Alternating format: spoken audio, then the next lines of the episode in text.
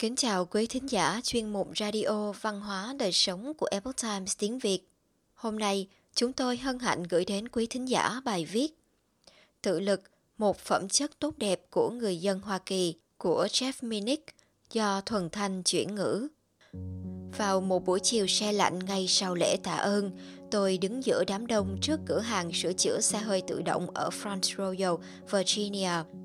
Nhìn người thợ sửa xe cố gắng tháo các nắp kim loại khỏi phan áp suất trên lốp xe. Anh ấy giải thích rằng không nên đặt những chiếc nắp như vậy vào những vòi phun này vì chúng sẽ bị kẹt và việc dùng lực để tháo nó ra có thể làm hỏng lốp xe. Đầu tiên, anh ấy dùng nước xịt chống rỉ WD-40 và đem ra một chiếc cờ lê.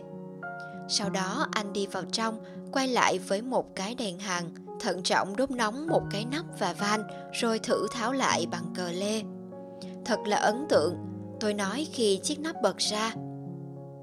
Anh ngước nhìn tôi và nói, tôi lớn lên ở một trang trại gần đây vào những năm 70. Thời đó chúng tôi không có nhiều thứ và cũng không có gì nhiều để mà mua dùng. Chúng tôi đã quen với việc tự làm và đó là cách mà tôi học được những điều này. Người thợ lành nghề này đã tháo thành công cả bốn chiếc nắp kim loại, thay thế chúng bằng những chiếc nắp nhựa và nói Chà, điều đó đã giúp ông tiết kiệm được khoảng 400 đô la đấy. Tôi cảm ơn anh và hỏi xem phải trả bao nhiêu tiền. Không tính phí, anh ấy nói, và khi tôi không chịu, anh ấy vẫy tôi đi đi.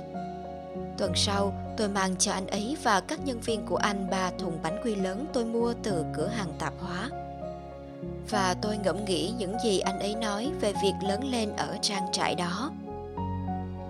Bài học từ quá khứ Từ lịch sử sơ khai của Hoa Kỳ, tự lực là một đức tính được đánh giá cao người Hoa Kỳ chúng ta đã rèn luyện đức tính đó bởi vì từ những ngày đầu tiên, những người thuộc địa chỉ có thể trông chờ vào bản thân và nguồn lực của mình để tồn tại.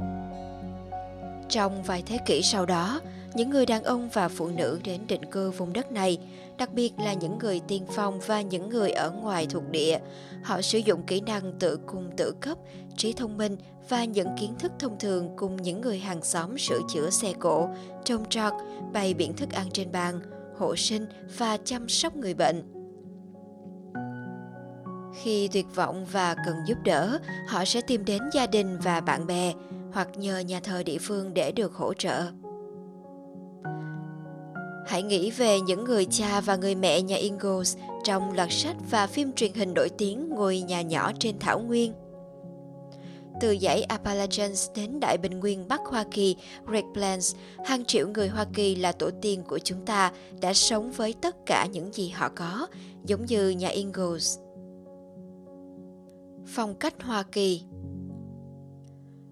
Các nhà văn như Ralph Waldo Emerson, James Fenimore Cooper và Henry David Thoreau đã đưa ra ý tưởng về sự độc lập tự chủ này.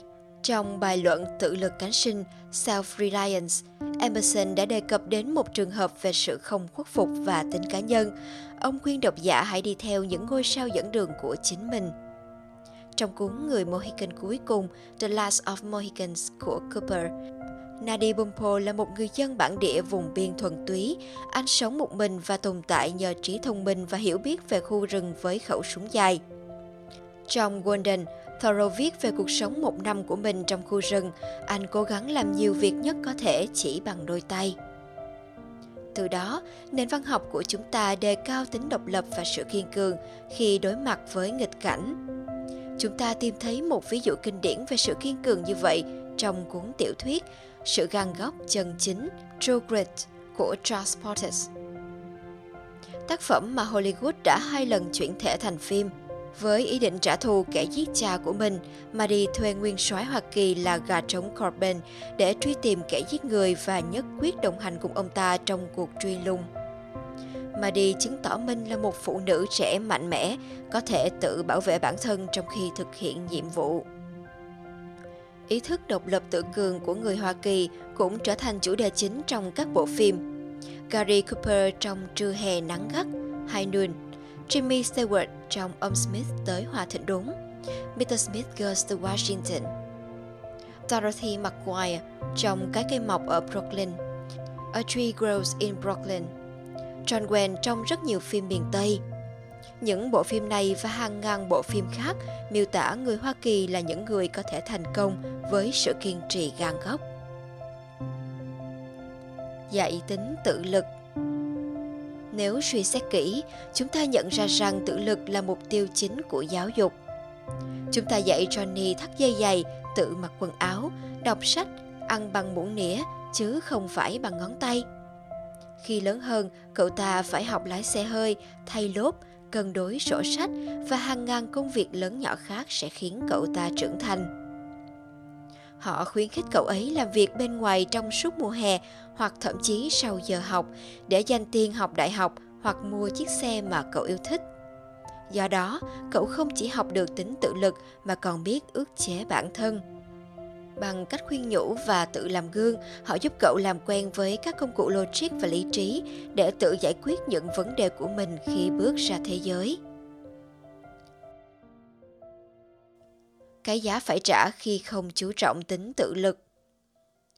Không phải tất cả các bậc cha mẹ đều lựa chọn con đường này, đặc biệt khi con của họ đã khôn lớn Họ mang biệt danh mà một trong số người gọi là cha mẹ trực thăng luôn bay lượn trên đầu con, ngay cả khi con họ vào đại học. Họ tháo gỡ các khó khăn và mở đường cho chúng. Ví dụ như gọi cho giáo sư sau khi con gái họ nhận được điểm B thay vì điểm A cho bài luận tiếng Anh, hoặc gặp ông chủ công ty của con trai về vấn đề của chúng nơi công sở. Chớ trêu thay, những nỗ lực giúp đỡ con cái của chúng ta lại trở thành những điều cản đường chúng trở nên tự lực và trưởng thành.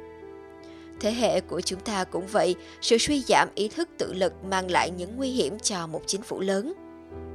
Xưa kia chúng ta tự đối mặt với những vấn đề khó khăn hoặc tìm kiếm sự giúp đỡ của những người xung quanh. Thì giờ đây, nhiều người tự động tìm đến chính phủ để được hỗ trợ. Chúng ta muốn chính phủ giáo dục con cái chúng ta, chăm sóc chúng ta khi bị ốm, cho chúng ta tiền khi không làm việc, tịch thu tiền của người này và đưa cho người khác.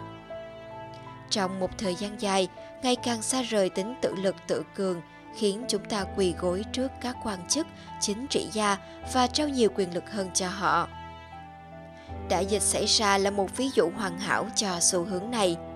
Thay vì đối xử với cử tri như những người trưởng thành, đề nghị họ làm thế nào đó để giữ cho bản thân an toàn, thì một số thị trưởng và thống đốc đã ban hành một loạt các sắc lệnh và đối xử với những công dân như thể đó là trẻ em.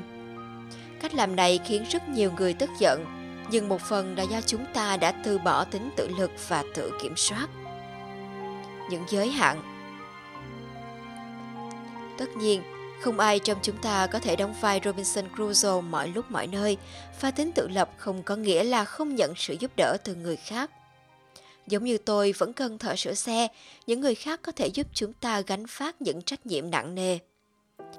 Ví dụ, sau khi vợ tôi qua đời, bạn bè và cha mẹ của những học sinh tôi đang dạy đã giúp tôi trong nhiều tháng ròng. Họ mang thức ăn cho gia đình tôi, chăm sóc cậu con trai 9 tuổi khi tôi đang dạy học, đóng tiền vào quỹ học đại học cho các con tôi. Họ đã giúp tôi làm những việc mà vợ tôi đã làm. Tôi có thể nào sống bình thường mà không cần sự giúp đỡ đó không? Có lẽ có, nhưng tôi luôn có lòng biết ơn vô bờ bến với họ và những gì họ đã làm cho tôi. Vào một dịp khác, một nhóm phụ huynh quyên góp được một khoản tiền lớn để đưa tôi đến Âu Châu. Khi tôi nói với con gái tôi rằng tôi không thoải mái khi nhận món quà này và có lẽ tôi sẽ từ chối, nó đã nói thế này. Đó là một điều tội lỗi. Cha đang từ chối cho họ quyền được làm điều thiện. Cha hãy nhận tiền và đi châu Âu đi cha ạ. À. Con bé nói đúng và tôi đã sai. Được tự do giữ dây cương, sự tự lực có thể trở thành một niềm tự hào lớn lao bảo vệ phẩm giá. Được xuất bản năm 1898, cuốn tự chủ, vương quyền và uy nghiêm Self-Control, Its Kingship and Majesty của William George Jordan là một cuốn sách cổ xưa về tính tự lực.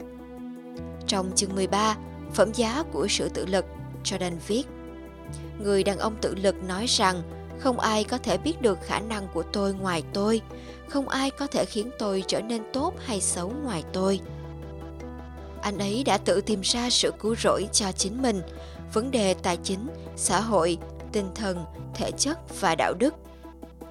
Đó là một lời khuyên hữu ích từ xưa tới nay, đặc biệt là trong thời khắc năm mới.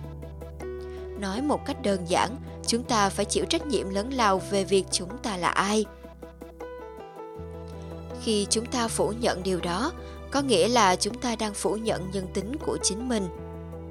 Tất cả chúng ta hãy quyết tâm trở nên tự lực hơn vì lợi ích của chúng ta và của đất nước. Jeff Minnick có bốn người con và rất nhiều cháu đang ở tuổi vị thành niên. Trong 20 năm, ông dạy lịch sử, văn học và tiếng Latin cho các cuộc hội thảo của học sinh giáo dục tại nhà ở Asheville, North Carolina. Ông là tác giả của hai cuốn tiểu thuyết Amanda Bell và Dust on the Wings và hai tác phẩm phi hư cấu Learning, Learning as I Go và Movies Make the Man. Hiện ông đang sống và viết ở Front Royal, Virginia. Truy cập jeffminnick.com để theo dõi blog của ông. Quý thính giả thân mến, chuyên mục Radio Văn hóa Đời Sống của Epoch Times tiếng Việt đến đây là hết. Để đọc các bài viết khác của chúng tôi, quý vị có thể truy cập vào trang web e itviet.com. Cảm ơn quý vị đã lắng nghe, quan tâm và đăng ký kênh. Chào tạm biệt và hẹn gặp lại quý vị trong chương trình lần sau. Kính chúc mọi điều bình an và tốt lành đến với quý vị cùng người thân.